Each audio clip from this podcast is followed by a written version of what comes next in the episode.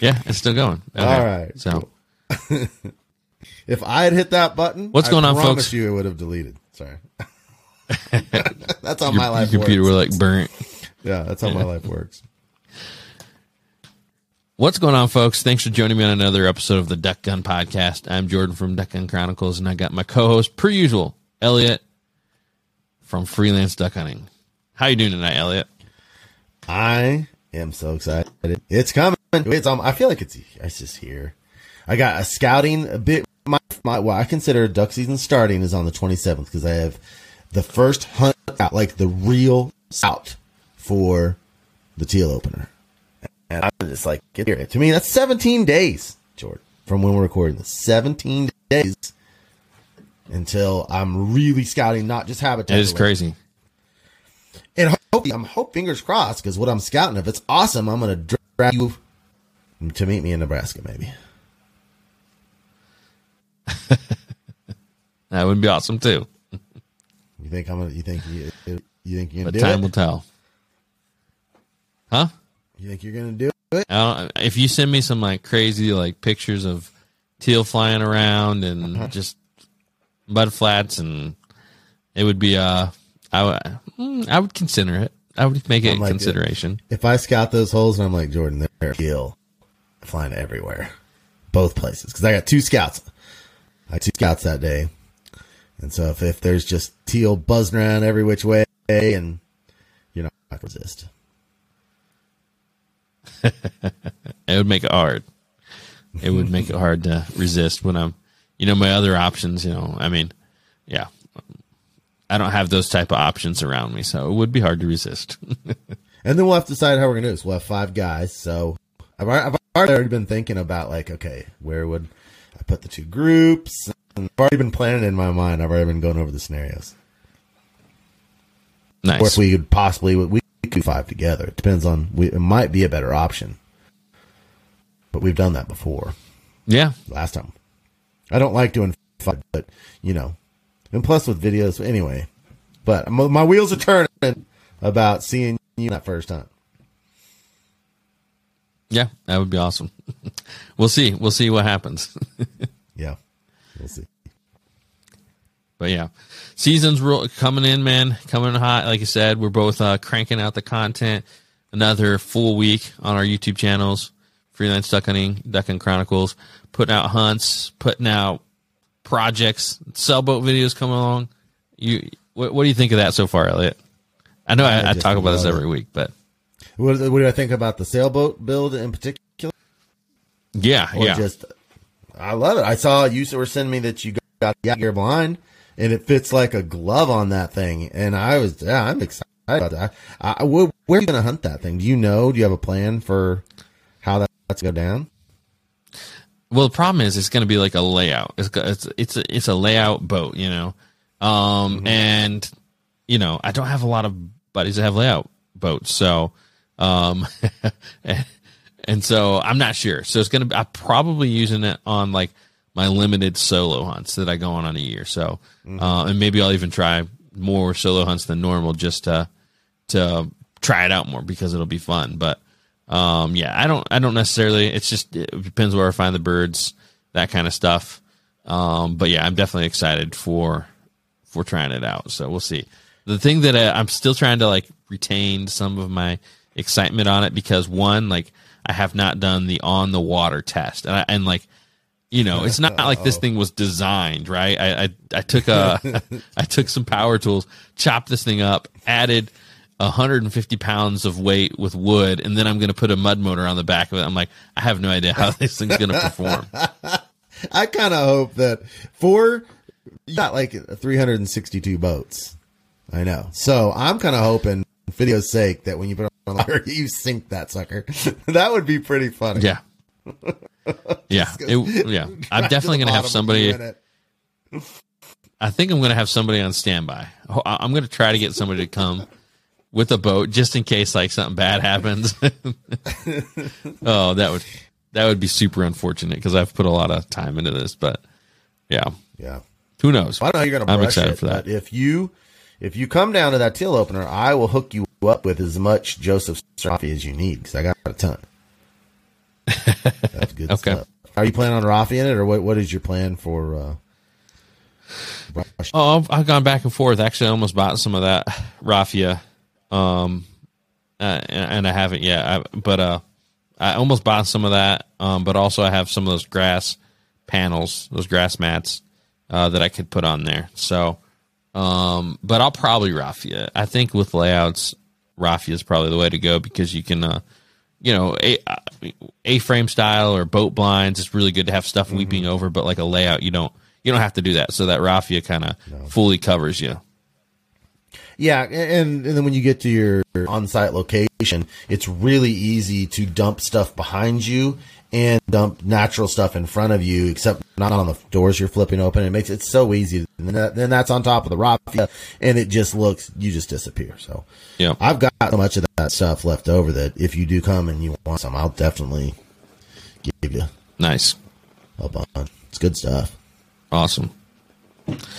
Well, um, I guess you know to, to let the listeners in a little bit. When our podcast tonight, we're going to be having uh, Jake from State Farm on the podcast. Jake from Chasing Green. We're having Chase, uh, Jake from Chasing Green on the podcast tonight. So it's kind of funny because we already recorded this uh, with him, and we meant to have him on just for like a little segment, um, but then things just kept going. So it's cool. Had him on for the whole podcast. Had a really interesting conversation on a lot of different things. So um, you guys are going to want to stick around for that. Uh, you know, a lot of uh, um, South and a lot of uh, Central Flyway bashing back and forth. It was a brutal, bloody battle. Jake has been. So, I've gotten to know him really, really well. He stayed at my house a couple times, hunted with him, and it's just been such a pleasure to get to know him. He's a hardcore hunter from Arkansas, and so he's. I, I, and when I hang out with him, I just learn about the culture of Arkansas, learn about different duck hunting styles, and you get to. It's just like the same thing happening tonight. We were. Gonna, I told him. Come on for 15 to 30 minutes. We'll talk about this timber hole thing. Once you hang out with that guy, you just get lost in the waterfowl talk. And it's just, he has a way of enunciating words. It's just fascinating. And so, yeah, that 15 to 30 minutes turned into hour and a half pretty much. Oh yeah, it was a lot of fun. So, um, we're gonna jump to that part of the podcast, but first, let's get a quick word from our partners, and then we'll get right to it. So, first off, I'd like to give a big thanks to onX. Guys, onX is an awesome product for waterfowl hunters. It shows you boundaries, whether it's public or private, and you're able to quick from the from the palm of your hand on your smartphone, uh, see all the information you need, whether it's uh, the boundaries of the, the public land or the tax information of the private land. And it's super nice to have the tax address. Click on that property, drive right to their house, knock on the door, get some yeses. You're going to get a lot of no's, but you'll get, you know, it just makes the whole process easier, more simple, and quicker. So check them out, guys, uh, onX. Guys, the hunt giveaway is coming up on the 25th of August at 7 o'clock. We're to have a YouTube live stream, and we're one of you are to come and hunt with Jordan and I. And it's it's we're recording this on the the 10th of August. So from right now, we've only got I'm pretty sure 25 minus 10 is 15. So from right now, by the time you guys hear this, we're to be talking 10 days. Go to patreon.com slash freelance duck hunting. I've got a video waiting there for you, and you can find out how to sign up for the chance to win uh, not just one, it'll be a series of hunts with Jordan and I. We're going to actually help pay expenses um, for you to get to us, and we are going to hunt together and film it. And so get on over there and get signed up and get a chance to win. It's patreon.com slash freelance duck hunting. Awesome. And also, we got to give a shout out to um, our buddy over there, Filled the Freezer, a new $25 um, guy over there at Patreon. And uh, actually, he's one, he's one of my buddies, Elliot. He, uh, he's the, he took me on the turkey hunt in Michigan. So, um, oh, yeah. really? What was that name? Filled the Freezer. Um, his first name's John, though. oh, okay, yeah, yeah, yeah, yeah. We've gone back and forth through messages quite quite a bit. Awesome. Yeah. Yep. Pretty cool dude. I definitely can. Uh, uh, I definitely think that uh, I'll be crossing paths with him a little bit more here, um, coming up in season. So he hunts uh, a lot of the same places I do, or around a lot of the same places I do. Right, right. And we actually have a couple others too that we need to mention. Cody Hodge is a new one that signed up. Um, Turbo Nova is the what is that guy's name? Uh, Travis Chubb just signed up. Um, so we've got a lot of things going on in there. Things are really bumping. Um, yep, so everybody getting excited for that uh the hunt giveaway this year. So that's going to be awesome. All righty. also like to give a big thanks to Final Approach. Guys, Final Approach is a big part of what Elliot and I do, and we're so excited for this season. Um, and actually, I just dropped a video on my YouTube channel of one of their prod- products. I think it's going to be one of my favorites and most used this year, and it's the Final Approach Stand Up Blind. So it's uh, SUB X3, the Final Approach. It's a, it's an A-frame style blind, so um, it's super cool. It's it's got all the features you're going to want. You can walk right down the middle of the aisle. There's no bars on either side. Um, but yeah, just a, a solid uh, blind for the hunter, whether you're in the marsh or uh, the field or anywhere in between. So um, check them out, guys. They have it's a one stop shop for waterfowl. They got everything. They got decoys, camo, blinds, blind bags, all the gear that a duck hunter could desire. So check them out, guys, at rogerssportinggoods.com. It's just before Jordan hit record on this podcast, I was griping to him about an old hunt that he and I were on where we're on this river. Ducks had been in there. There was no wind on this day, and like idiots, we set up a huge spread with no, on on a no wind day, and and it sucked. We didn't do well. And the point is, if we had to use a small spread with motion ducks decoys, we probably would have had a great day. But instead, I don't know whether we didn't check the wind or the wind wasn't what it was supposed to be. I don't know. But we went no wind days. You cannot use these spreads with no motion. On these no winds day, the way to kill ducks on no wind days is small spreads with motion duck decoy spreader system. And if you get, you can connect these things. You can connect it to 10, 16. I don't, if you use all motion ducks, you're even better off. So this, if you're like me and you look at that wind, the, the main thing I look at about weather is wind. And when it says less than five, I'm like, oh, but with the motion ducks decoy spreader system and a small spread, it doesn't make as much difference. So go and take care of business and get that product and start killing ducks on those windless days. What's the promo Duck Gun 2020. Excuse me. Duck Gun 2020. There we go. Alrighty. Also like to give a big thanks to Tetra Hearing. Uh, guys, Tetra Hearing is an awesome product for your hearing protection out, out on the hunts. They got the technology built into it where um, it it doesn't take away from the hunt, doesn't take away from the experience because you can hear all those sounds. You can hear the wings whistling, the marsh wake up, but as soon as that gun goes bang, um, or as soon as your buddy calls super loud right in your ear, it'll cut those sounds out. Um, but you know, it doesn't take away from the experience. So, um, as hunter, as hunters, as duck hunters, as wing shooters in particular, it's something that's kind of been ne- neglected by the culture and the community, and it's like it's something that we shouldn't avoid. It's something that should be done. We've all ran into older hunters that, that haven't done this, and um, I can tell you that that's not what I want to be at uh, at that age. I don't want to have those struggles, and uh, you know, so it's uh it's a small price to pay to have good hearing for the rest of your life. So check them out, guys. TetraHearing.com. You won't regret it.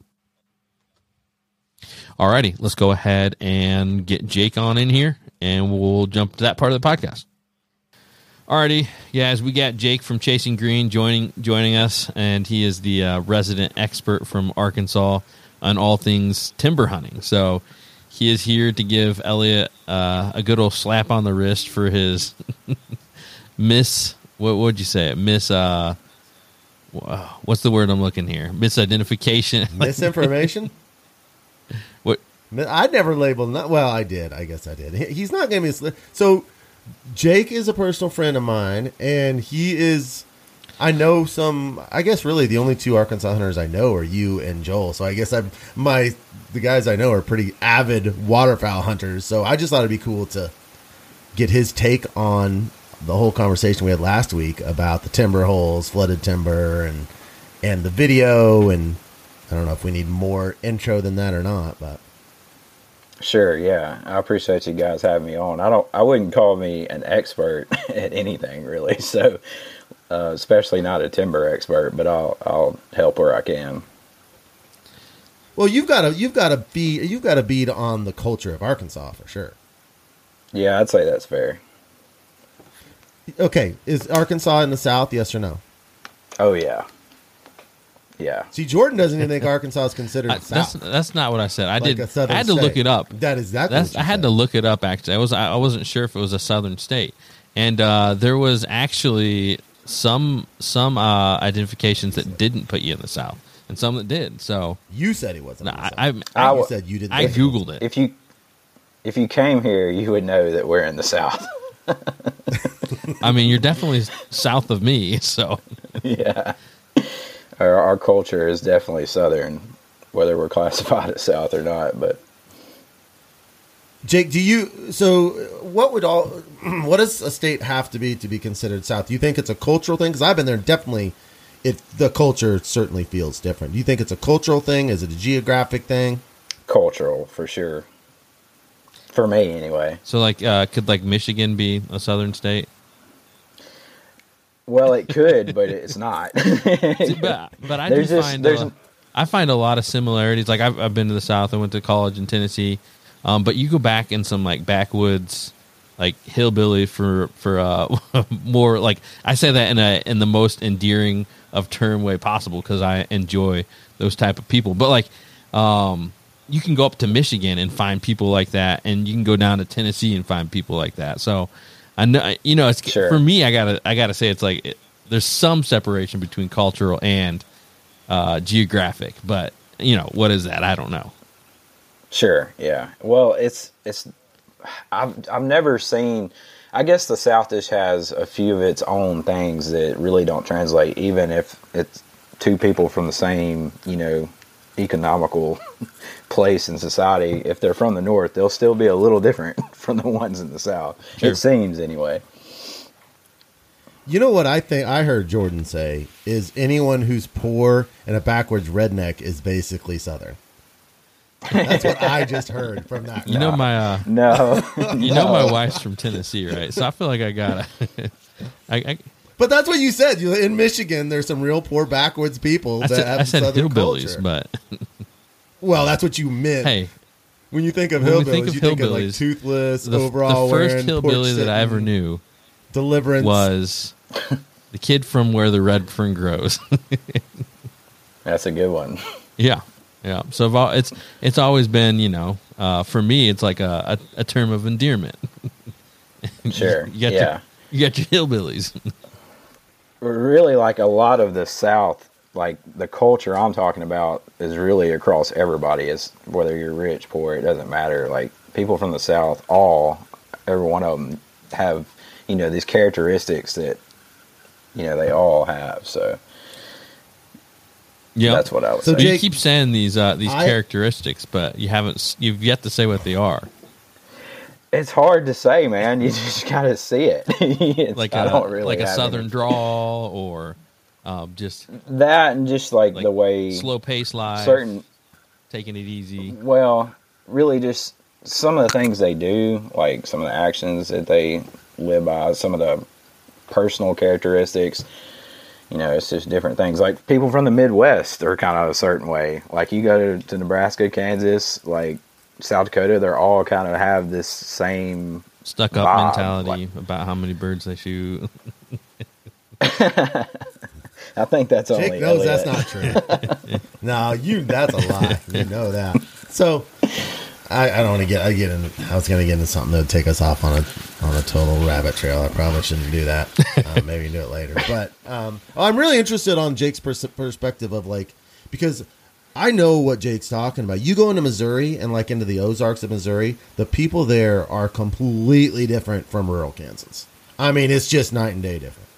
And so I would love to sometime have that discussion with you, Jake. You spent a lot of time in Kansas, Nebraska, the Arcs. I would love to have that discussion with you, just your impression on that. But I think that's not the direction we want to go now. But Sure. you know, with this timber hole thing and people in Arkansas giving blowback to other people labeling things timber holes, do you the the the place I hunted in question, do you have a firm grasp in your mind of which place this is? Because I know I've sent you plenty of Marco Polos from this place. Yeah, and I, I walked out there one day, if you remember. Did really? Yeah, I remember. I well, I scouted it. Um, Oh, I had you scout. yeah. Okay, yeah. So you, Jay's got a firm. He's been there. He's seen it. All right. So if I call that a timber hole, and the the conversation Jordan and I had last week, you can tie that in. But if I tell to, if I say to you, and nothing's gonna hurt my feelings. I don't. I don't care. If I say, hey, that's a timber hole. What are you gonna say? What's your response? Negative. That's just what I would I would understand what you meant by it, but like I guess deep down I would say it's not. This, but for the it's just semantics, really. I mean, because when you say timber hole, that's really saying you're hunting ducks in the timber for most people, especially people who hunt timber.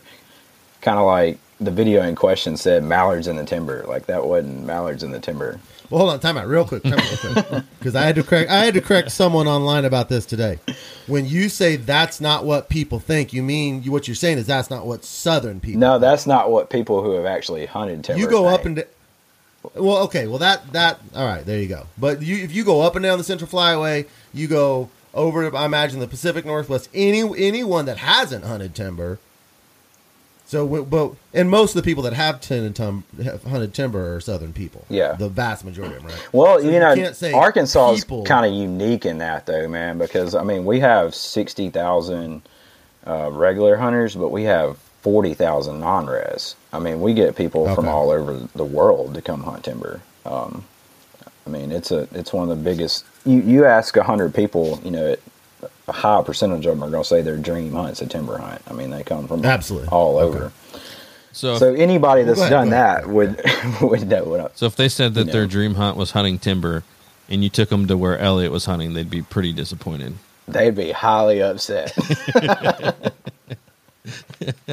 This conversation They is not may going not. how uh, Elliot was hoping. I mean, it's I like don't a, have any. I don't have any invested interest in how this conversation. Like I said, it's- I don't have a prim. It, oh, I'm sorry. It's it's all semantics, go ahead. man. I mean, it really is. It's just you could call it a timber hole, but it's more of whether you're hunting actually like timber style or not Yeah. in the timber. So I That's where think- it's coming down. I think what it comes down to is that uh like Arkansas has this special thing and like people search it, right, on YouTube. And so you got these chest puffer chest puffer YouTubers that like want to encroach on that term so that they can get more views. yeah, and so they put it in there because like they really wouldn't talk like that if they're just talking to their buddies. They wouldn't call it a timber hole, but it's part of like if we're being real, it's actually just a part of the oh what what's the right words? Why am I missing the words? vocabulary. Yeah, sure, vocabulary, but I was thinking more like along the traditional line. Like it's uh, you know, it's uh it's duck lingo. Thank you, uh, uh Patreon chat. It's like duck lore. in the instance of that video, it's clickbait. sure, yeah, it is. Yeah. a little bit, but little but bit. no, you're right. I mean, that's a great point because I think you're spot on. They wouldn't use that lingo unless they were trying to like market it, you know, to Yeah, because you know you'll get more views if you put something, you know, a little spicy in your, your title. We all we all do it as YouTubers. So Jordan, are you calling Josh a chest I was calling you a chest puffer, but I didn't. That wasn't my title. I wonder what I did title. Let me. While you guys keep talking, I'm gonna go back on my videos and see what my titles were when I hunted that hole. yeah. So let me uh let me let me find that comment that Elliot made about. But I mean, I got a good laugh out of that. it, like like I said, it's all semantics, and there's even you know battle on semantics in the South. Like somebody from say Mississippi or Louisiana will say they're in the timber, and they'll be in cypress trees. Well, like for real timber hunters, I guess you could say, quote unquote, when you say timber, it means flooded hardwoods. I mean, even even that is a difference, and I've heard people, So what you know, get into what states have flooded timber? For sure, Arkansas, Oklahoma, Kansas has some. I won't say where it is, but it's it's got a nice stand of it. Um, Louisiana, uh, Mississippi. Um, I'm not sure where else. Does Missouri have it?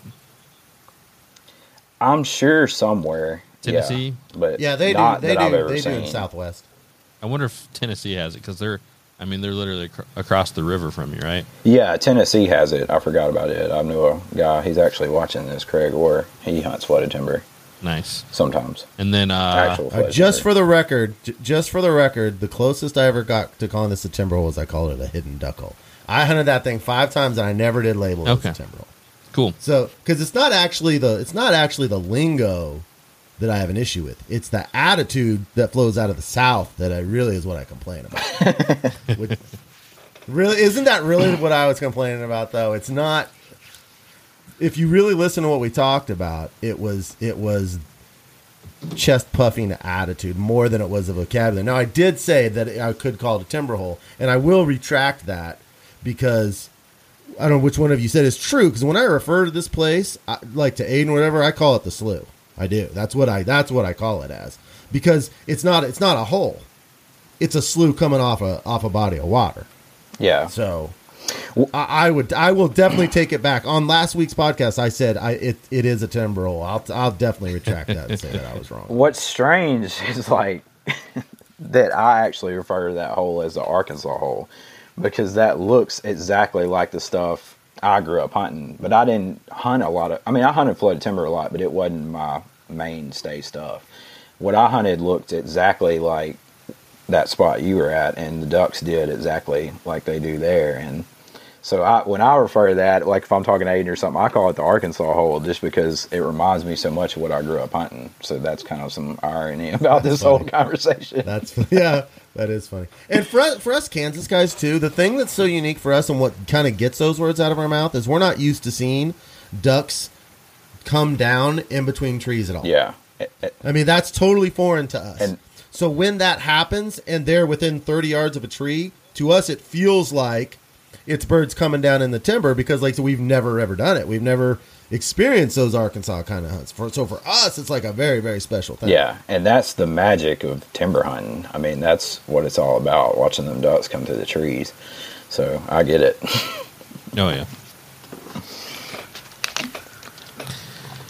Did you find? Did you were you gonna have that comment? were you gonna roast me that comment? Oh, Yeah, yeah, yeah. So comment, the comment pulled up on Facebook here over in the Fellowship of the Duck Gun. We had a little bit of conversation. Um, somebody called out Elliot, and that's kind of where this whole thread, the whole thread started. But uh, we got further down That's what there. you said he was. Um, let's see what it says. Um, Jerry says I have to go with the Southern boys in this one. To make a hole means trees are growing in the water. Uh, then you have an opening in those trees, and you have to hunt that opening.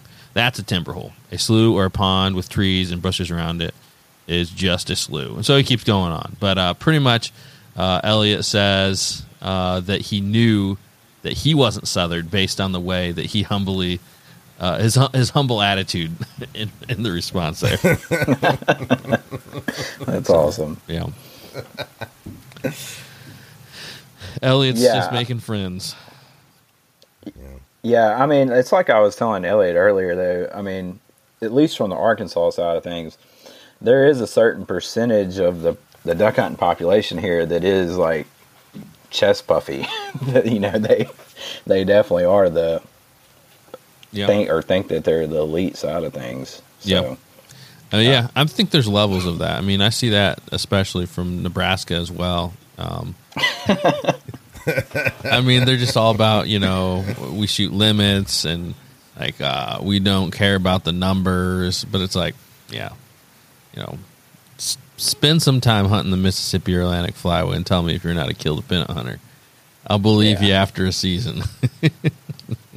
yeah, Well, part of it though too is like Patriots fans, New York Yankees fans. When you have something as special as you guys have, the former Patriots, and that's Patriots true all getting through more, but- sports or anything. You know what I'm saying? Yeah. It's like it's easy to get a little bit chest puffy. So I really enjoy teasing on the podcast, like Southerners and stuff, just because I think it's really fun, and I, I I like the conversations it sparks up. But Oh um, yeah. it, it, when you do have something that's world class, anyone is going. You know, there's always going to be a portion of people that you know get that way. Yeah. Yeah. yeah, and like as far as the comments that came from the different areas, like say on the video, it could be from somebody that's you know prideful or chest puffy, but it could be like I said, someone who's kind of upset that they were clicking for timber and then they got not timber. Yep. Right. Yeah, if they actually searched That's it, fair. like timber hole, like yeah. timber hole. And they're hunt. like, you guys should hunt some real timber because this ain't it. Right. Right. But no, there's definitely a little bit of southern pride, I guess you could say, when it comes to duck hunting. I mean, I'm pretty sure the mallard elitists started in Arkansas. So. I will say, for as much southern duck hunting pride as there is, uh, I sure do keep meeting a bunch of southerners in Kansas the last few years. yeah, well, You guys need to stay the hell south. Except for you, Jake. Not you. Not you. man, the the weather has has dealt us a bad hand, man. Right.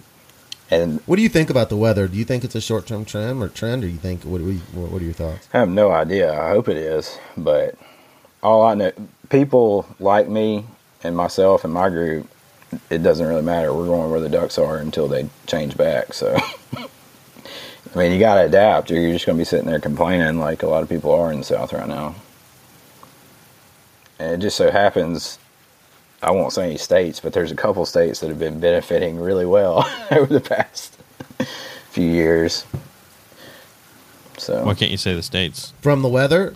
From the weather, you mean? from yeah, just everything. It's like a perfect storm. Yeah, weather. Um, Well, I don't. I don't think anything's different in this state than it ever has been. I think it's pretty much the same. It's how it feels to me. yeah, exactly. I mean, if you watch the jet stream like over the past few years, you can literally see like the fronts are still coming through the Central Pacific Flyway, and then it just you know all the way up the Mississippi.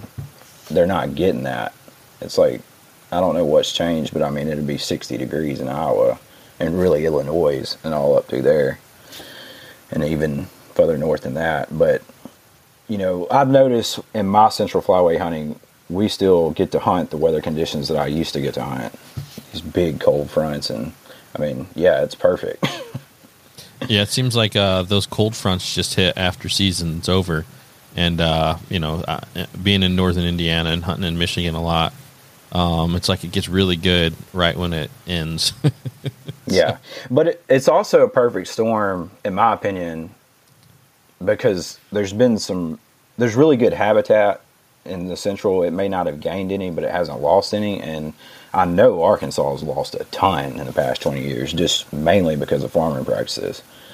So sure, Like less rice, right? Less rice production. or- less rice that's a big part of it i mean it say they used to leave 10% of the crop in the field now combines pick it down to 2 or 3% you do that over a million acres that's a ton of food but also like all the best duck spots on private growing up were these natural spots these natural low areas that would flood and now they they're laser leveling everything and basically erasing all those and turning it into a perfectly level field that will drain quickly and they've also dug deeper ditches. You know, they've upped the tile everything.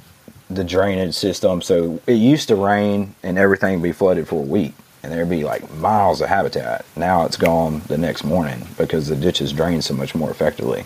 Yeah. Yeah, I And you hate to see that that. And I mean, that's the same. You can see that where it's happened, like in Iowa, Indiana, uh, big agricultural states as well. And uh, I mean, little known fact Indiana used to have the largest interior wetland in North America. and I mean, that, that had to be great for the flyway, you know? Um, and That's way before our time. I mean, that's, it was a nearly a million acre marsh, and it's like 99% gone. Yeah, Just yeah, drained Well- and dredged away. yeah. That's what's hit us, or Arkansas specifically. I'm sure it's happening, you know, in Louisiana, Mississippi, all those as well. But these historically amazing duck holes are just getting wiped out. Plus, our timber is really struggling. I mean, I don't know if you guys have heard about that, but it's a battle to save that right now. So I'm not sure what that's going to look like moving forward. They're probably going to quit flooding it as much.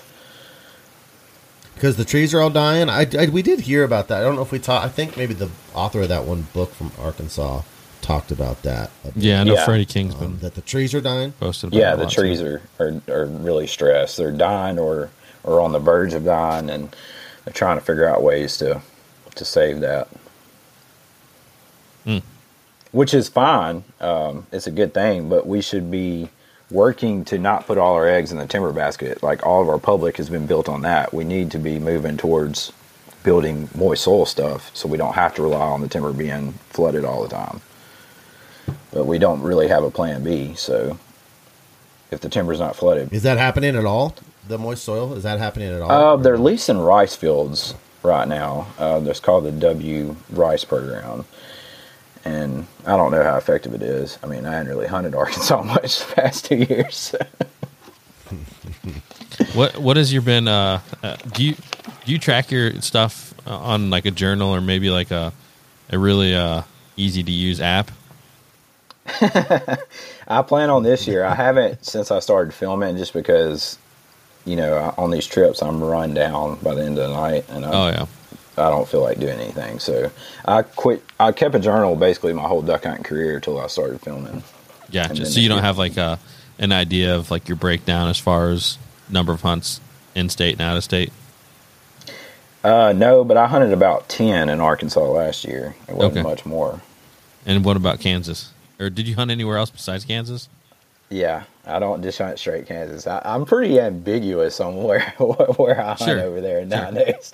Um, but a lot, probably forty or fifty, I'd say. Okay. What other states did you hit up? Uh, Nebraska. Okay, gotcha. Yeah. I, I'm just quiet about that because I know I've gotten a lot of questions about it. Like some of my previous videos, sh- you know, showed us hunting there a lot, and I get asked about it all the time. Where should we go? What should we do? I don't even. That's a quick way to get blocked or not answered. Yeah. You got any tips for X? yeah, onX. Yeah. Jake scouts his butt off. He he is a scouting machine, but he also has been the beneficiary of lots of good advice and pens. yes, So big time, big also- time.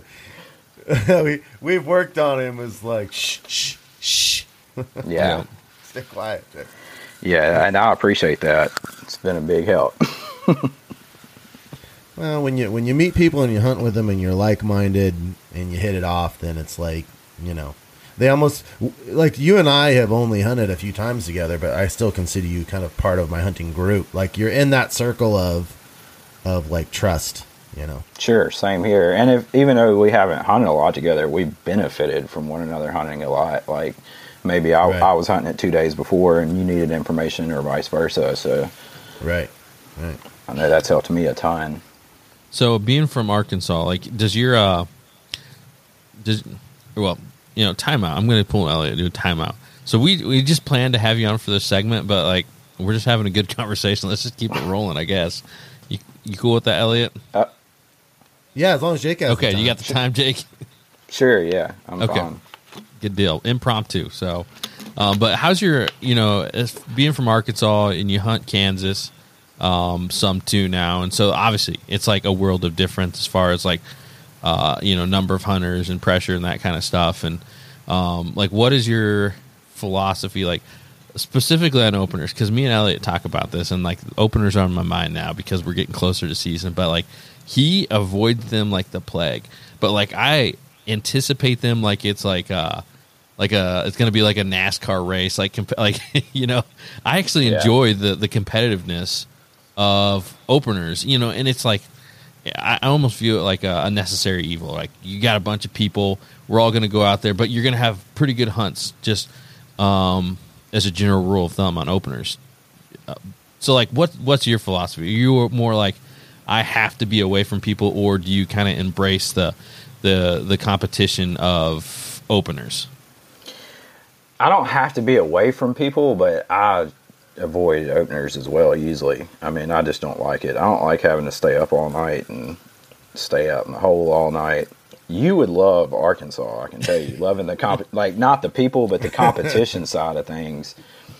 Like Arkansas is really competitive. Yeah. And I bet. if you if you like that, you would love Arkansas. I don't. I don't want it all the time. I'm like, uh, but I'll do like our my chasing the opener series. I do it every year, um, and so it's like I hit like four openers in a row, and it's like you said, I'm sleeping in the hole the night before. Like you, you go out there, you scout it, you find it. This is your hole. You're gonna you're gonna sleep in it. Like uh, like the the the easiest one I had last year was our local opener, and like I just couldn't sleep. So I got up at like 1.30 in the morning, just went out to the hole because I was just so worried that somebody was going to beat me there. No, you know, nobody came. You know, it was uh, we were fine. It was like a little uh, out of the way hole, and somebody came like 30 minutes before shooting light, and they didn't come crowding on us. But like for no reason, I was just out there at two in the morning, you know, sitting in the hole.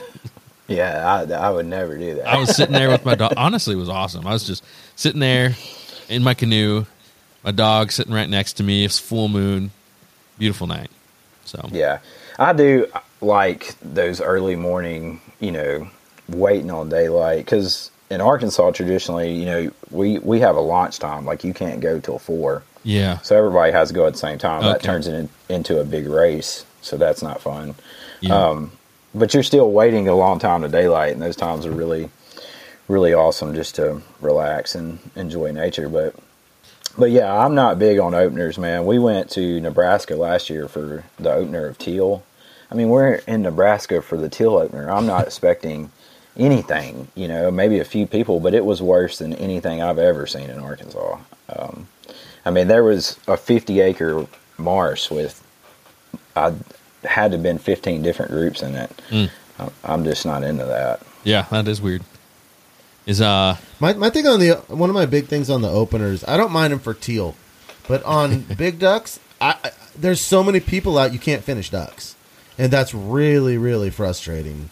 And uh, that that's my big thing on, on the big duck openers. And and even if I go to like my most secret holes on the opener, there's always like four groups. So it's like these holes you think no one knows about, you realize that a lot more people know about them true, than you yeah. think which breaks down my idea of the hole because in my mind I like to be like you know only me and one other guy know about it. When in actuality, lots of people do. They just don't go there that often. Yeah. You know. Yeah. But there's just so many shots going off. You get a, I hate you get that. a flock working. You think they're going to set, and I, eh, yeah, I just can't stand it. What I, I like is having a Jordan in my group. Like he wants to get out there at two, he go gets it, and I come in at six with breakfast. you know, you know, Well, that's what I did that last teal hunt last year. We were out there. I left it. I got a phone call from Keegan. He's like, I think there's some guys in this parking lot. I was out at ten o'clock, laying on the bank like Jordan, and I, I do, I enjoy that too. Like that time we did that for Teal Jordan, where you, me, and Aiden got out there and we just we brushed the A frame and we laid down in the mud. I really, I genuinely, dude, I actually that slept stuff. really good that night. oh, we lost him. Yeah, you you were snoring like crazy. I, I didn't sleep, but the moon was full. I really enjoy that stuff. I was la- I was laying on uh like a foam, uh, one of those layout lounges, HDR layout lounges. I was just laying on that, sleeping. Had the camo blanket brushed in over top of me, just snoring away. right, right. Yeah, that's awesome. Yep. But yeah, I mean, I, I don't mind pressure at all, um, but I just don't like opening day because there's a lot of people going that that'll be the only day they go, and they're kind of like you. They've been waiting on it a year, and they're they're ready to be there the the day before. You know, Oh. so, Yeah, it's kind of why did why does Arkansas require that four a.m. The only place I've ever been that ha- had that was Kentucky, and um, that was for early teal. And we got there, like everybody's just standing around the boat launch. It was such a weird thing because I, I've we don't have that anywhere else I hunt. It's it's crazy, man. Arkansas like strategy is make more regulations. They're like the Democrats of the, the, the game and fish system. Mm. They're I mean, it's more laws than you could ever imagine, and like we got to quit hunting at twelve everywhere. I mean, I just think that I think That's weird, to too. Leave at four. I mean, you can only carry fifteen shells in a bunch of places. Um, can't use any electronic decoys at all. I mean, it's just a ton of regs, and it's frustrating. I don't like it because what it does is just create a race. That's where all these crazy boat races came from that everybody talked about for a long time. They've largely cut those out uh, by more. How how they what what have they done to cut those out More regulations, like you can get up to sixty days in jail now if they catch you. for for doing what? break they've laid out like these boat regulations that you have to follow like you have to be so far behind somebody you can only go this fast when passing something you know this kind of stuff and if they catch you breaking them it's highly highly punishable. So they've regulated what you can do so much in the boat that, that you can't drive dangerously and have like boat races. if you're like around other people yeah basically yeah, pretty much. Can you, real quick, for our listeners that don't know, will you kind of explain what when we say boat races, kind of before those regulations, what we're talking about, what would take place? Oh, insanity, man! Hyped up. They had uh, regulations on the boat motors, so you could only have a 25 horse or smaller.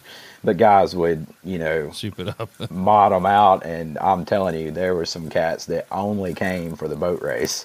like that was their only reason to go duck hunting that morning. That was their job to go get the hole. And if you see a cat with a cigar and goggles on, you need to just not not race him because he he'll die trying to beat you. And I mean that that's what So- what happened. A lot of boat wrecks and And that started when they said you couldn't go until four, so everyone would be like, "You're on your mark get set, go at four o'clock." yeah. And like, how many, like, how how many on these big complexes? How many boats, just as an estimate, would be heading out to try to find holes? Would be like 150. Uh, just it would just com- packed together. completely depend on the morning but there's a couple of videos on youtube i highly recommend everybody go check out and just put in arkansas duck hunt boat race and i mean there's one there probably 200 hunters just i mean boats running over the top of each other it's insane i mean it was dangerous they had to do something and Yeah, I think I'd rather just uh, sleep in the hole.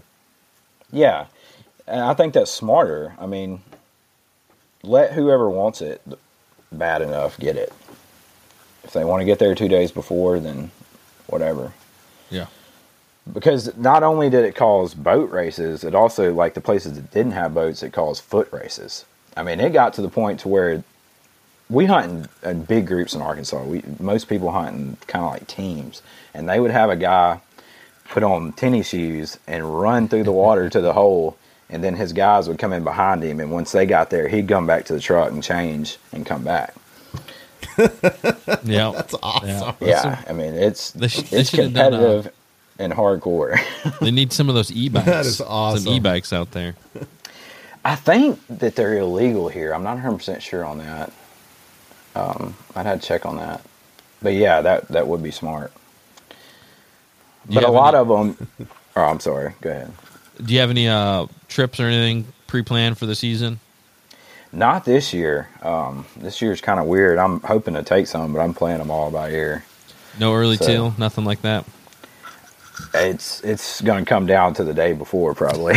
I hope to, but uh, with the way the economy's been, it's just not as planned out as it normally is. So Sure. Yeah, that's for sure. brands are lagging right now. And uh, no, uh, no uh, impromptu trips planned for the Central Flyway. Oh, I'm sure I'll make it out there a time or two.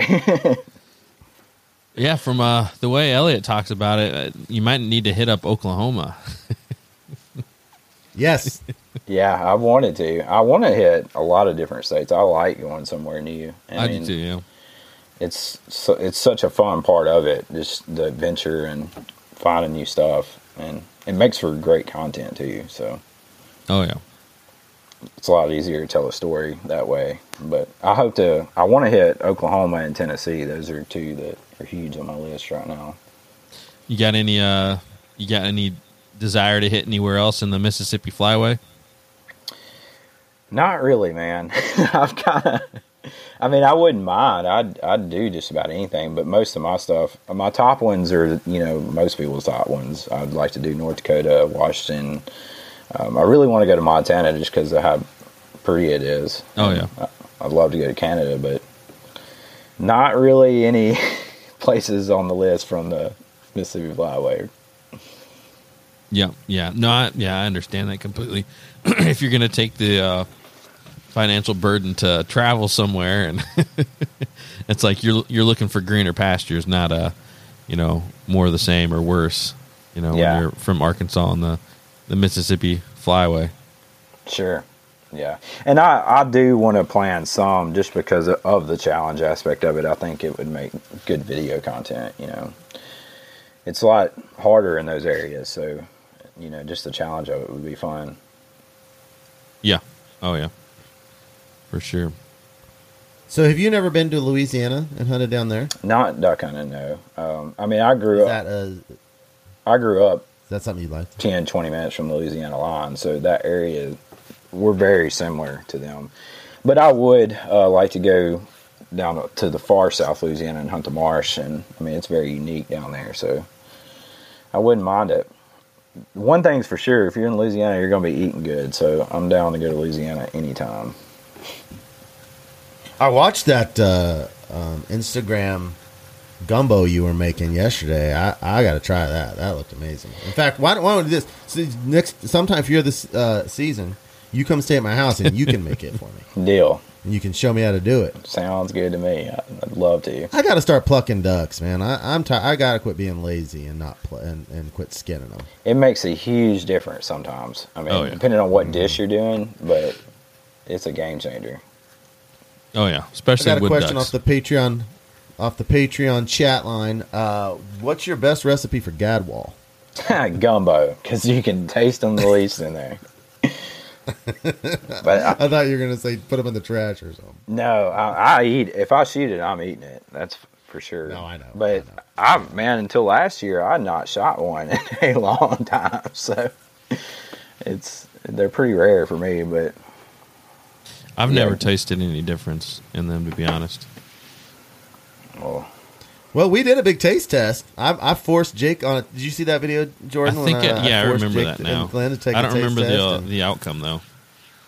all four of us could taste the difference. But they they well, what give your impression of the taste test, Jake? that that the gadwalls were way worse than the mallards. But but I don't know. Kansas, see these guys. Come on, you you learned a lesson that Kansas Gadwall tastes better than ours. oh yeah, but not enough for me to target them or anything. I, I got him to admit that on air. Two years later, he's acting like he doesn't even remember. no, no, that that's true. They did taste better for sure, and I think But they were they were definitely gamier, no doubt. I think it all has to do with what they're eating, and I mean those were passable. Like those were okay to eat that day, but What are they? could def- what are they eating that's uh, different from I have don't no, I have no more idea. microbials, less less grain, less seeds? I don't know. I don't think Gadwall eat, from what I've heard, much grain. Um, no matter where they're at, from what I've heard, I don't know that, but um, I don't know why or what they're doing to be different. But it definitely seemed like there was. It, it's it- interesting because the places that I shoot shoot them around here are like generally like places that I'll find like teal and like wood ducks too, and uh, but like wood duck is the best, in my opinion, it's the best tasting duck. So it's like, you know, it's it's kind of interesting. Uh, it would be interesting to know a, an exact breakdown of what they eat and if it is kind of what causes them to taste different. Sure. Well, I know in the South, like in Arkansas, they definitely they may be in the same places that um, some of these other ducks are, but they target different food. Um, they're way more of a vegetation eater, from what I've heard. At least down here, I don't know what they do. You know, further north on the There's far away. definitely some things up here they like that um, mallards and other puddlers don't like, like duckweed. They love duckweed places. And then I found But so do wood this ducks, vegetation right? called pondweed. Well, I, I don't know. I, don't- I know wood ducks will eat the acorns and gadwalls won't. But I don't know. But the, you know, I'm not sure about the. Uh, marsh is super complex. So just because you know it may have duckweed in it, but it may also have invertebrates in it that the wood ducks are eating or something like that. So it's hard to say.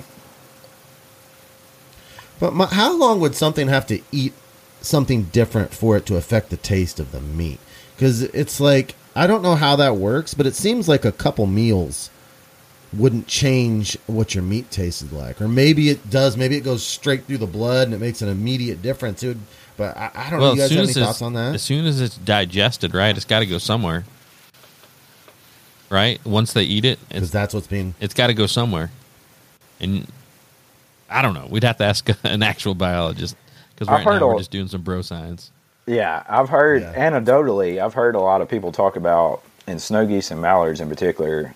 Like when mallards get on corn real hard, their fat turns real yellow, and it's not as good. From what I've I've heard people say, I've never experienced that, and I've also heard people talk about snow geese when they get on a real heavy grass diet, like later in February, March, when there's only new growth grass growing, they they don't taste near as good. I've heard, but I don't know if there's any truth to that or not.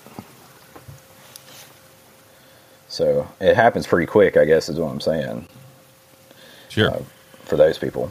I got, I've got a, I've got an interesting question for you, Jake. I know that what I've learned that people in Arkansas view calling differently than people in the Central Flyway. Even if, like, I was listening to Matt talk the other day, and he's he's a real big proponent on not calling that much and laying off of it, and and I would be That's more that nicely. way. Not as not as much as Matt believes, but there's still. Um, I But believe Matt- lots of times Matt that- believes that he can uh, that he can just mouth call, and like he doesn't need I anything heard, else. Yeah, I heard that conversation. Now, don't derail this because this is No, serious okay, no, I I'm, but I I'm know, giving serious data. Like I'm giving the back history to like the far end of the spectrum. You got people like Well, Matt, yeah, and then you got like world championship caller Kyle Jones, who who would would tell you that it's you know significant, and Matt says no, you just have to be like in Nebraska and you'll shoot limits. So, all right, continue. Well, that that's not um, that's a little bit not quite. It's not exactly what Matt says. Slightly. Ma- Matt, if Matt's caught off guard, he'll use a mouth call, and he says, "I don't know if it helps, but I can tell it doesn't hurt." So it's like if something he looks up right there, he doesn't have time to get his call up, he'll do it. But but he is a proponent to less calling, right? And and I'm more that direction. And I know that um, you, Jake, and I, I watched um, one of your your recent videos. I watched all your videos, but you like calling to people in Arkansas is a much more significant factor in their minds, and I'm not saying in reality, but in their minds and people in like some places in the Central Flyway. So a couple questions is um, well, the main question is, do you think there's a difference to how you use your call and when you use it in places in Arkansas versus the Central Flyway? Hunting both places, or do you think it's just the same and it's universal to tactics and those different, like a prairie versus the timber, and yeah. No, it, Well, one more thing, because uh, let me uh, one more thing. When when I was in Arkansas at at Joel's um, place, and they are fantastic callers, fantastic callers. But these were the most weary ducks I'd ever seen, and um, they just they n- never one time did I ever hear them say, "Let's try not calling and see what happens." I never heard them say it once, and I was surprised at that. So you know, go go take it. Um, so there's definitely a difference. I'll answer the first one first. Um, for one thing, in Arkansas, that's kind of what I was saying about you wouldn't understand until you come hunt the timber. You you pretty much have to run traffic in the timber. I mean, the ducks can't see you. They can't see your decoys really. I mean, they can a little bit, but when you're really in the timber, they're strictly coming to you kicking the water and calling. I mean, that's it. And they're not really on an X usually in timber like they would be in a marsh or something. Like they may work a general area that's maybe 200 yards by 200 yards. And so you can't just get out there and set out decoys. I mean, you're just, unless you get super lucky, you're just going to watch ducks fly over all day because they don't even know you're down there. And so the calling, and that's what bred this loud traffic style. I mean, of calling. I mean, when you're in the timber, you're usually running traffic. That's typically the style of hunting, and that's why you see, like I've sent you those echo videos, and there's ten guys calling, and they're pulling ducks from a half mile by doing that. That's Right. how a lot of people in Arkansas hunt. I mean, you go out on any given morning, and that's what ninety percent of the groups are trying to do.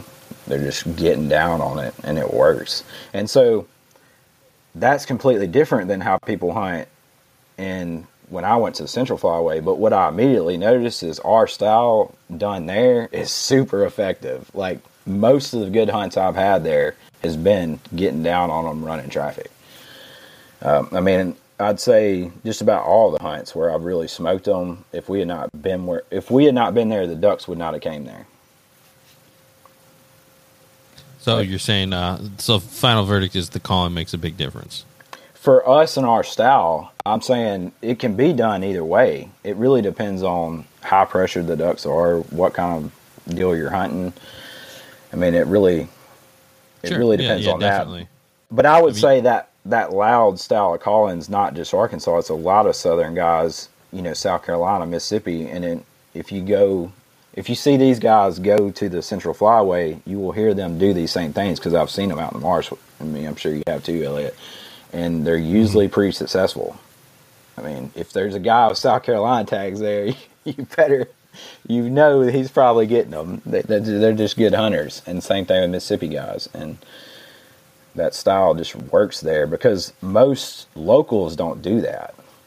And so it stands out. Well, you, I, and well, I think the groups are smaller. So what you'll hear is you'll hear individuals doing it, But that's not and effective. right, right. So your answer is is that no, it, like it one hundred percent applies. That style of calling, your experience says it one hundred percent applies um, throughout, and it's not just more effective in the timber, but you get in wide open sp- open spaces. It's every bit as effective. So you just Oh, yeah. yeah. mallards are mal- mallards, where, regardless of where they're at. But no, what I'm saying though is like you couldn't reverse that. Like if you went, and, if you tried to take that other style and come to Arkansas and do it, I think you would struggle more, just strictly because of the way they're hunted. Like like I said, they can't see you. Like you're gonna have to do Right. that here. You don't have to do that in the Central Flyway. You can get by doing it like how Matt does it. I mean, when the ducks are less pressured as well, that makes a huge difference. I mean, uh, in my opinion, anyway. Um, So I want to push into my last point, and I'm not criticizing Joel in that place. I'm not at all. Those guys are more experienced hunters than me. They know more than me. They're better callers than me. I'm strictly asking as as educate me. So that weekend I was there, there was so many times that I thought, let's no one call and see what happens because that's what I would do if I get ducks that are weary and and they're not listening to the call. I'm going to go completely quiet and see what happens. Is that not something that, that they not one time did they ever say let's not call and see what happens? Is that just not in the culture at all? No, no. I mean, it. it yeah, it's in the culture. People, Because we were in rice fields. We weren't in, we weren't in woods. We were in rice open rice fields. yeah, most feel like- people would do that. Um, would lay so off. that was just maybe I caught them on a weekend. They okay, all right. That was my yeah. I mo- I, would uh, say In my experience, on days when you have to say, like, let's stop calling and see if that helps. It's just it's one of those days where it's a, it's really a, a day where the ducks aren't going to do really what you want anyway. It, it could be a lot of things. Could be your hide. Could be location. Could be the pressure on the ducks. Could be they're just. I mean, you're like everybody's heard it. Oh, that duck's on a mission, right? You see him going from from left to right. You're not going to call him off no matter what. It's just he he already knows where he's going.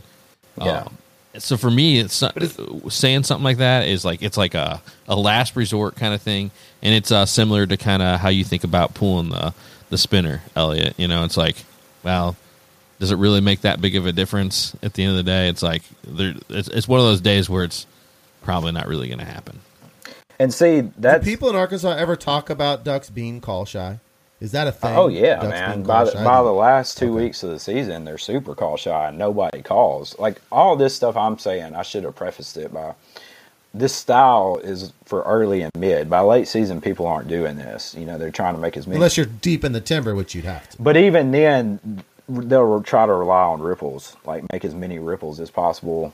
Okay. Get or and a lot of times by then you're trying to get on the X. You're trying to get as close to where they're going as possible, versus just trying to pull them wherever you are. Um, so yeah, definitely the later it goes, the the less you have to call most of the time. It just gets much less effective then. Um, but you know, the thing about it is most people that have that problem of not knowing when to lay off or not really they don't understand how to read the ducks. If the ducks aren't paying attention to you at all, that's not your calling that's the problem. If they're working and then they quit, that may have been your calling. Like if you got the ducks working and then they just bump off, that may have been from your calling. But if they never paid attention to you at all, they probably wa- wasn't going to whether you were calling or not. You get what I'm saying? Right. So then, more than likely, than than Joel and those guys there, they were they were reading the ducks at those holes, and they knew that it wasn't a calling issue. Yeah, That's more than likely the answer. probably because they hunt there Because. Joel knows what he's doing. Joel knows what he's doing. He's not. He's a, you know, Yeah. qualified hunter. He, he- He's pretty good with the camera too. Yeah, yeah, he's a really great caller, and he, you know, when you watch Yeah. ducks hunt the same place every day, you know just by looking at them whether they're thinking about it or not, and right. That could have I been wonder- it. and I haven't been there, and I don't I don't know Joel as well as you guys, but I wonder with guides just in general, like if calling, you know, especially in days when they're not working great, if calling is more for the clients than the ducks. Oh yeah, it is because like if you're not calling, the first thing the guy's gonna say, "Hey, there's ducks right there." Why, why don't you call at them? There's, I mean, it's super. I couldn't be a guide. It's super annoying to me. But, No, no, me neither. but no. So um, kinda- Me neither. Well, I was just going. Or go Oh, ahead. Go ahead, go ahead. You go ahead. No, I was just gonna say though that that running traffic style, I mean, I just love it. If you've never tried it, it's really amazing when you get three or four or five people who can really call. I mean, you would be amazed at what you could get ducks to do. You know, you'd never be able to get them to do the things with just one or two people. It's it's quite amazing and it's really fun. It's what got me hooked on duck hunting. I don't I I'll duck hunt any way that I can, but I don't like the days when you have to be quiet. I mean, I like when Oh, you get down on them and they're responding. there's definitely something special about those times when you feel like you turned the duck and you made it happen by by that calling. It's just like a an extra kind of um, I don't know. It, it, it makes you puff your chest a little bit, as Elliot would say. yeah. if you if It's a you time work the a place ducks to in. chest pump. Yeah, A- Aiden has jumped on the bandwagon big time. That first time we hunted with him, we were doing that. There was ducks flying that river out in front of us, and me, him, and Glenn were just Right. completely pulling these ducks, like 100%. And he was sold. He's like, this, this is good. but Yeah, it's it's a whole new thing to me. I know that you and um, me and oh geez, Alan out there that day.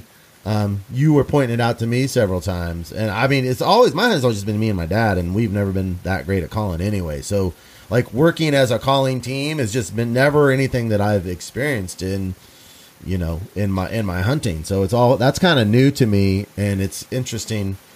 And um, guys, if you Jake's got a video that just came out about running traffic, and so after the podcast, make sure you get on and check out his videos. The the videos that he does on his where he's just talking and explaining stuff are fantastic, fantastic and informative videos. So if you're not if you don't subscribe to Chasing Green, his channel, definitely you should should do that immediately. yeah, I- Very informative. I appreciate that, man. And that that hunt with Alan was interesting because it, I would say that day was a good mix of both. Like I think we were definitely calling some of them ducks, but a lot of them, you know, were already coming. You had found the X, and Yeah. I mean that's an awesome way to hunt. When your your style of hunting, you're a lot better getting on the X. So with uh, those kind of days are my very, very favorite days. I'm sorry, Jordan. Let me say one more thing. Are my very, very favorite days because we thought it, we the outlook was so bad that we almost decided to scout, and then we're like, well, let's just go try it, and all of a sudden we're shooting limits of mallards. That's like the pinnacle. oh yeah. Go ahead, Jordan. So uh back to the calling. Um so obviously you can't like you're not you're not like calling birds off with a with a, a whistle, but you talked about like kind of team calling. Drake whistle, I mean you guys throw that in there, is it just your traditional hen mallard? People do. I'm just not sure how effective it is. I was I talked about this in a video. I've never seen a duck for sure react, but maybe just a handful of times to a drake whistle. You know how when you hit them with a mallard hen, you can see them visibly react. I've seen pintails visibly react to a whistle. I've seen teal visibly react. I've never seen a mallard visibly react to a drake. I'm not saying they don't. I'm just saying I've never seen it. We still use it, uh, especially guys who you know are newer to hunting. It's something that they can do. And I don't think it hurts anything. Yeah. I just don't know how big of a help it is. Yeah. We should probably get one of those to Matt. Because really, really, the calling though, the whole deal of it is being loud and just getting their attention. Once they get in there, you're really just trying to be kind of quieter anyway. So, as far as the team calling, the Drake whistle wouldn't really fit into that when you're trying to run traffic much, in my opinion. But Sure. I think uh, um, when we talked to Ducklander calls, this was years ago, Elliot, but he kind of mentioned that as um, they Oh, always yeah. have one person running a Drake whistle. So it would be interesting to know. You know, I guess I don't have a ton of experience running it either, uh, or a a ton of uh, data points to go from. Like I've just used it here, there. It's like, well, who knows if if uh, just calling with the hen mallard call would have done it, or if, if that Drake whistle kind of makes any effect, or, or, or how much. Yeah. And another thing to me is it's one of the most unrealistic sounds out of all the calls. It's really hard to match an actual Drake. It's always too high pitched. You can always tell it's somebody on a whistle, at least to me. It just it doesn't sound quite right. Um, but I, I think it can't hurt. So I encourage people to do it when they're with me if they want to. I mean, it's always worth a shot. Awesome. So now here's the real the real zinger. So kind of going back to to one thing you said earlier, and you kind of talked about how um, Arkansans can go to Kansas and deploy their their uh, their uh, strategies and tactics, but it doesn't work in in in, in inverse. So uh, more or less, you know, I don't want to put words in your mouth, but you're saying that Arkansans are better hunters than than people from the Central Flyway. Is that a is that uh, an accurate statement? Tell the Not- truth. I know, I know his thoughts on this. I guess kinda, but not in that context. I think multiple reasons make people generally in the South better hunters, in my opinion. Just your average guy, because there's a lot more pressure, there's a lot more competition. You have to just adopt techniques um, that people say in Central Flyway don't. Like they can get away with doing things because they don't ever have to evolve in some cases. I'm just I'm being real general here. I'm not saying Sure, sure. everybody. No, yeah. I mean, kind of, kind of to to give you like my philosophy on it, and me and Elliot have talked about this. Like, there's some happy medium somewhere in there, and I don't know which state or what area or what. But if if it's too easy, then um, you're not gonna you're not gonna acquire those skills that you need. You're not gonna have to be a good caller. You're not gonna have to worry about your hide as much because the birds are less pressured. You got fresh birds all the time, so you're still getting away with shooting limits. Every you're not getting like frustrated. We got to do something different and learn and, and become better hunters. So there's somewhere you know where it's it's they're so pressured and there's so few ducks. Like maybe you know Louisiana. I don't know. I, I haven't hunted there, but like maybe there's just not enough that you don't get enough experiences to learn. Yeah. You know, so it's like you got to have enough hunting experiences, and the ducks have to be hard enough, and that's how you create the best hunter.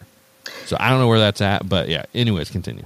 I, I agree with that, and that's I think that's why Arkansas typically has has made a lot of good hunters, or at least a good hunting environment, because it was labeled the duck capital of the world. We have really high duck numbers, even though we have really high hunter numbers. I mean, I think on the the federal thing they released, like Arkansas shoots more mallards than the whole Central Flyway combined, even to this day. So there's tons of ducks there, but you know, maybe out in the Atlantic Flyway, it would be, like you said, to their detriment because there's just not enough ducks to learn. Um, Sure. Even though there's plenty of people, but Yeah. If you're like West Virginia, you're kind of screwed. It's like how do you become a good hunter? yeah, I, I do know this. If you take the spinner away from some of the guys in the central and more north and, and see what happens to them, you know, it's going to definitely be a, a, a wake up call, man. The spinner makes a huge difference. And for guys not being able to use it in the South, they have to learn how to get ducks, like what I mean by calling. Like when running traffic, a lot of people will just use a spinner. That's how they run traffic. They attract ducks from way off by their spinner. Well, like if you can't use one, how are you going to do it? You're going to have to call them. Like, you know, it's just kind of breeds different techniques. So I, I, that's one thing. When I first came to the Central Flyway, it blew mine and my partner's mind. Like it was just insane how different these ducks were, just how different they acted, and and just the things we were doing to kill them. I would have never thought we could have pulled that off. So, So, so to kind of you know, uh, like well, the first day we hunted in that spot you told us to go, we flared like three or four ducks. Like I'm talking about different times. I mean, three or four ducks on three or four different occasions. They would come in there and just bump so hard seeing us. And we'd hit them, and they'd come right back, land in the decoys. You ain't doing that in Arkansas, buddy. I promise you. Uh, that was just mind blowing to me. Um, some, I mean, we were just in awe of it. You can, I mean, we talked about in the video, but just stuff like that, just little stuff. You know you're uh, you're breaking Elliot's heart right now, don't you? No, I mean it's awesome. I mean that's kind of true. the thing. Like that's kind of the fine line. It's like I guess if I if I could only have one way, I'd want it to be easy, where I could go out there and have great hunts every time. But then I wouldn't learn some of the stuff, so it's like it you know it's kind of a, a trade off. Yeah, Um, yeah. It's definitely a trade off. I think that we all want it to be successful enough that we enjoy it. yeah, because if you're it's it's, a, it's it goes back to the whole kind of discussion about like uh you know kill dependent hunter and all that it's like you got to be killing them sometime like it doesn't matter if you're kill dependent hunter or not like we're out there to duck hunt you know that's why I give huge props to my uh, my or mine and Elliot's buddy Alan from Black Belt Waterfowl, like he duck hunted from the time he was 18 to the time he very first came to like Arkansas or Mississippi. He was like 35. He duck hunted 15 years and maybe shot 10 ducks that wasn't a wood duck. Like that would be insane, dude. I, there's no way Yeah. I'd be as hardcore as I am if that was my duck hunt, but he was. Like he was just as about it. I think that really speaks to if you're a waterfowler, then you're a waterfowler. Like it just speaks to you, regardless Yeah. of what it's like. Oh yeah. But that was crazy to me. Awesome. Well, Elliot, you got any uh, any closing words? I feel like this is probably a good place to go ahead and wrap this one up. Nope, I just have loved this conversation, and um, I'm sure I would like to extend all this conversation privately, probably more when we're hanging out, Jake, because it's fascinating to me. Just the comparisons. It's just because Arkansas is a different world I mean, You a different state, it's kind of a different world, different feel. It's just interesting. For sure. Yeah. I'd say it's it's been really great getting to know you and hunt with you. You've taught me a lot and it's been cool to see. I, that's why I like hunting with you so much because we're so different that when you put us together, our weaknesses seem to kind of be the other strength. And we're pretty successful usually when we get together. Yeah, I definitely. So, Uh, We've got to get on more hunts. For the amount of times you've been around, it just hasn't worked out for us to get on as many hunts, and we've just got to make it happen. It's gonna. Our future's full of hunts. I'll guarantee you that. sounds good to me. Awesome. All righty. well, thanks again, Jake, for coming on. I know it was a, I think uh, you got more than you bargained for. We we said you're just coming on for the the Arkansas segment, and and well, it just good good duck hunting conversation rolled on. So I appreciate you you jumping on. But guys, if you want to see more of Jake, you can check him out at Chasing Green on all his social media from uh, the YouTube channel to uh, Instagram and Facebook. Um, just be sure to check him out over there. Alrighty, folks. I'm Jordan from Duck Gun Chronicles, Jake from Chasing Green, and Elliot from Freelance Duck Hunting, and we'll see you guys on the next one.